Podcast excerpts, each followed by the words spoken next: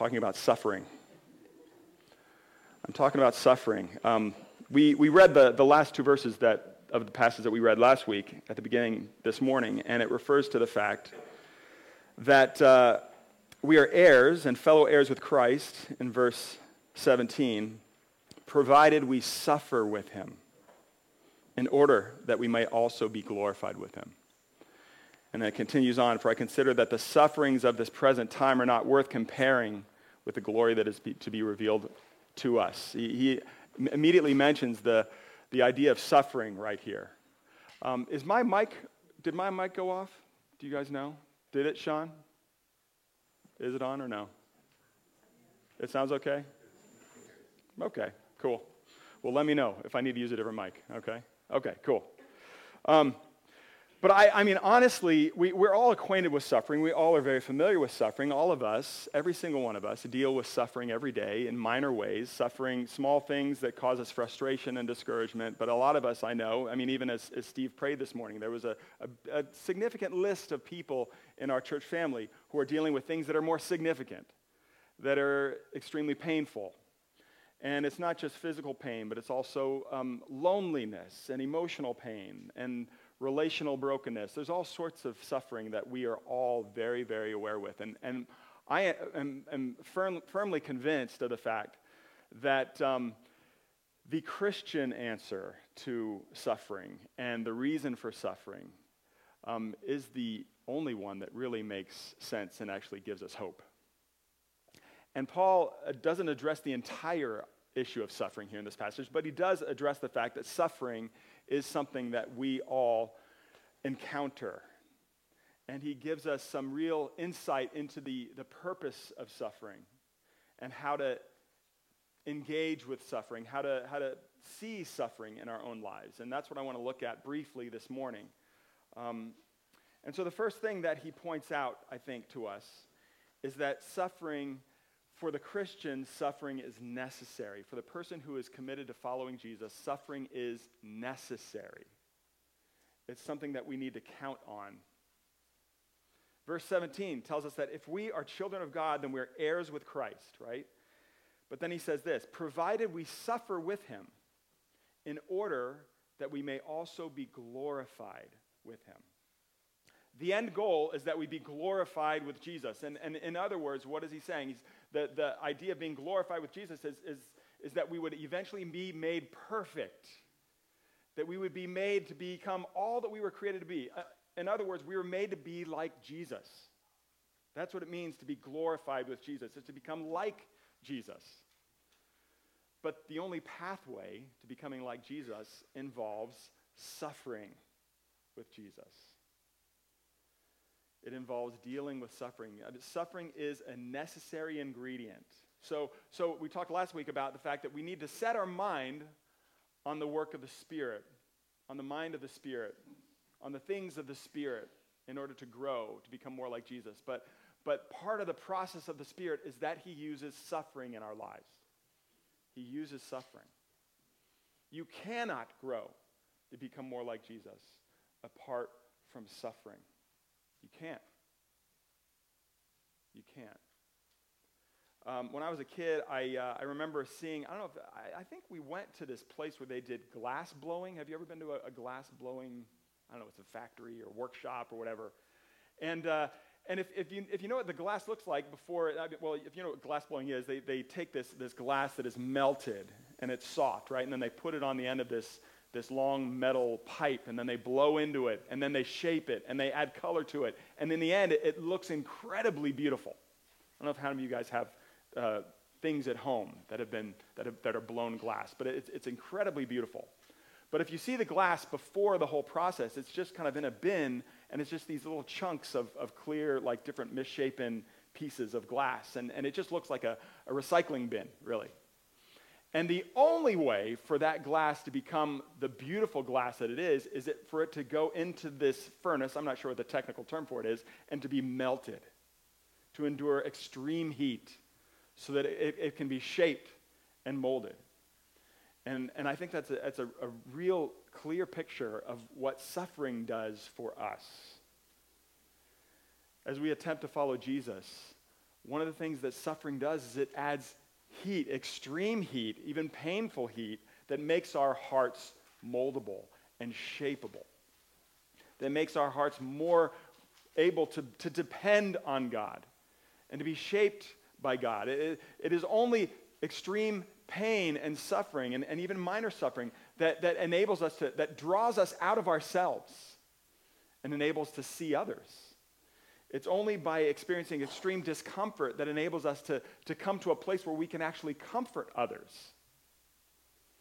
It's only by experiencing pain and hurt and struggle that, that we're actually enabled to actually be a little bit more empathetic with others and to show compassion as Jesus does. It's, it's only through suffering that we can become more like Jesus. And so we need to expect it. We need to count on it. And we need to realize that as we are experiencing it, that it's got a, a real purpose to it. There's, a, there's an end goal that is beautiful and that is glorious and that is good. And that brings me to the second point that our, our suffering, we need to understand that our suffering is relative. Our suffering is relative. When we encounter suffering, when we think of our suffering, we must always remember that it's relative. And, and what I mean by that is that we need to, to constantly compare it to something else. And that's what Paul does for us here. I mean, we, we actually, a lot of the times, we, we probably learn in life that it's, it's probably not the most healthy thing to be constantly comparing our circumstances to other things, to other people's circumstances, or to comparing what we have to what other people have. It's not necessarily the most healthy thing.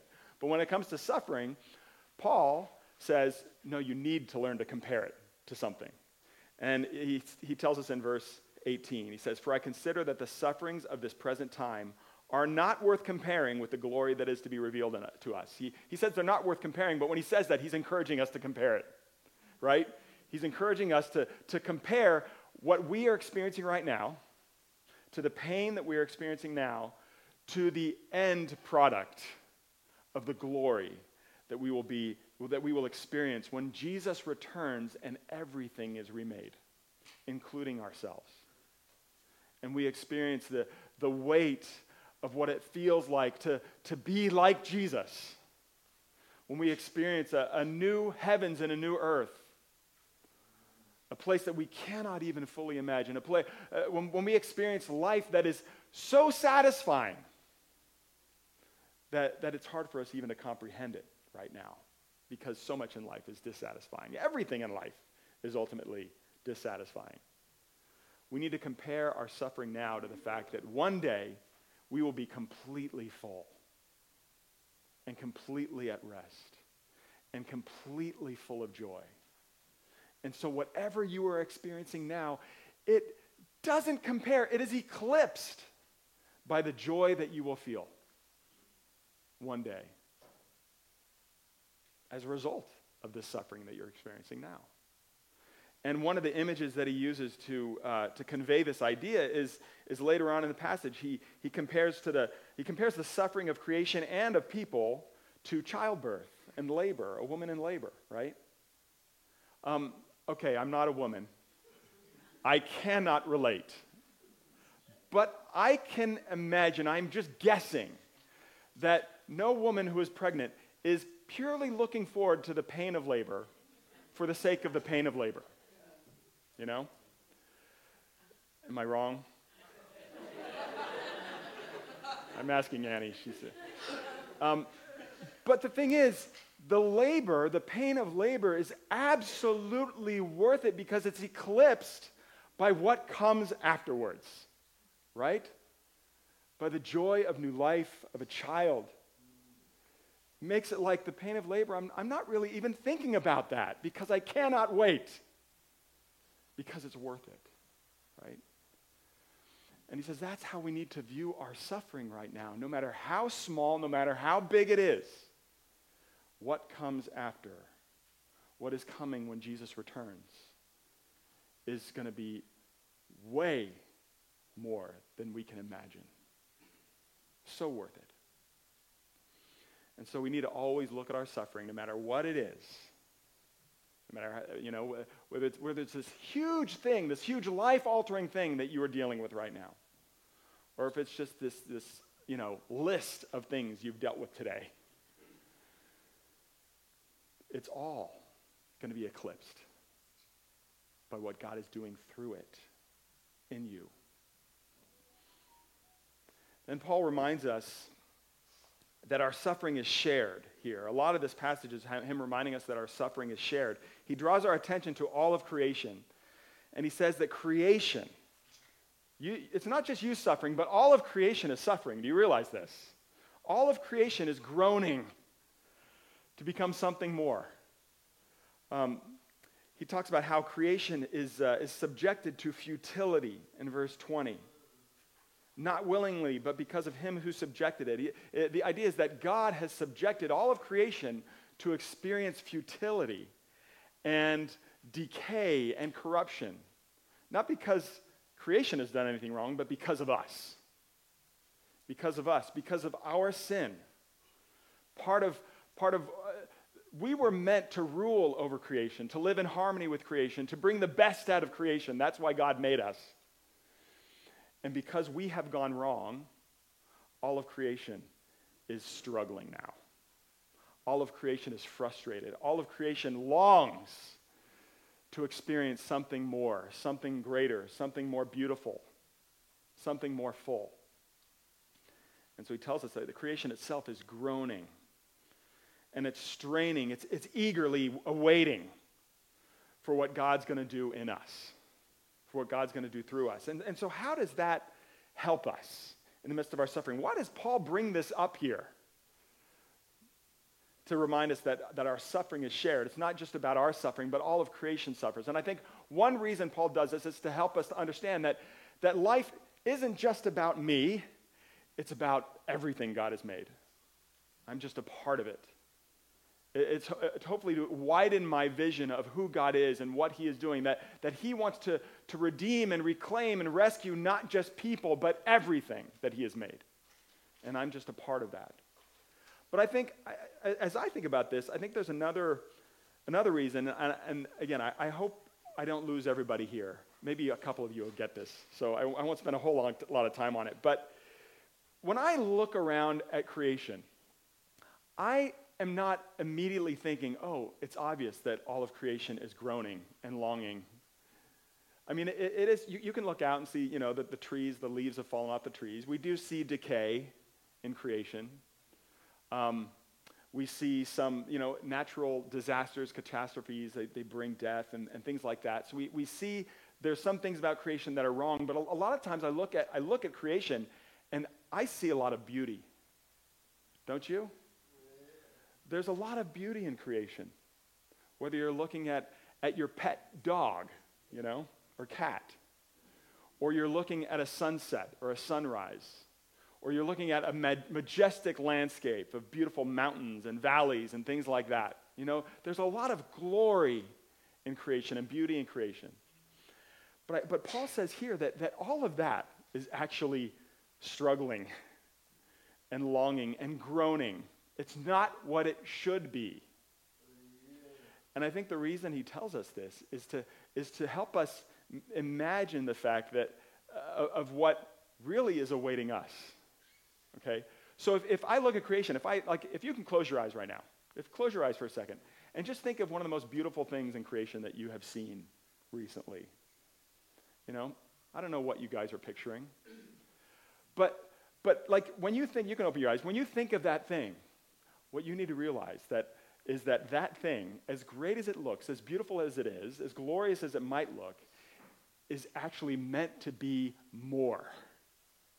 It's meant to be fuller. It's meant to be more colorful. It's meant to be more glorious. That is what God has in store for us. So, like when you look at a beautiful sunrise, that's, that's just a, a, the tip of the iceberg for what God has planned for us. Okay? I think he wants us to imagine how great the glory that is awaiting us is. Okay? And that's why he reminds us that, that everything in creation is groaning. Every blade of grass is groaning for more. Every tree limb is groaning for more. Every pet dog is groaning to become more. We are all meant for so much more, for so much more glory. And lastly, we need to understand that our suffering is known. Our suffering is known. Verse 26 says the Spirit helps us in our weakness. In other words, I think as, as he talks about our weakness, I think since he's begun talking about our, our, our suffering and, and how everything is groaning to, be, to experience the fullness of glory, I think he, the, the natural thing is, is to recognize that the Spirit is helping us, us in the midst of our suffering. The Spirit helps us in our weakness and our suffering.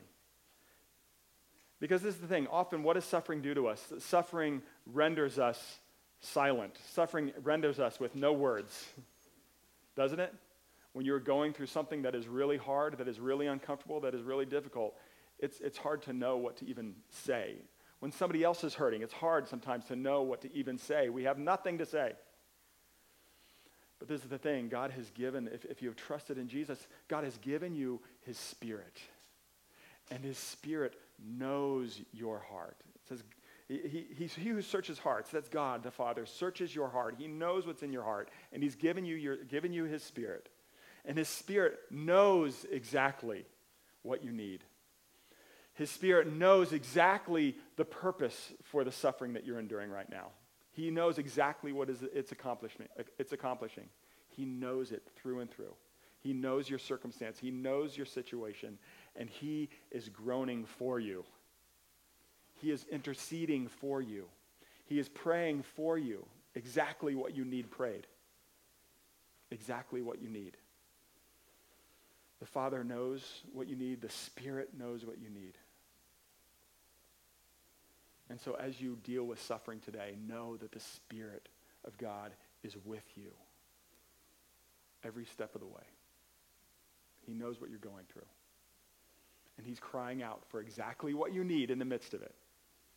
And if the Spirit is praying for you for what you need, I mean, is God going to deny his Spirit, what his Spirit wants?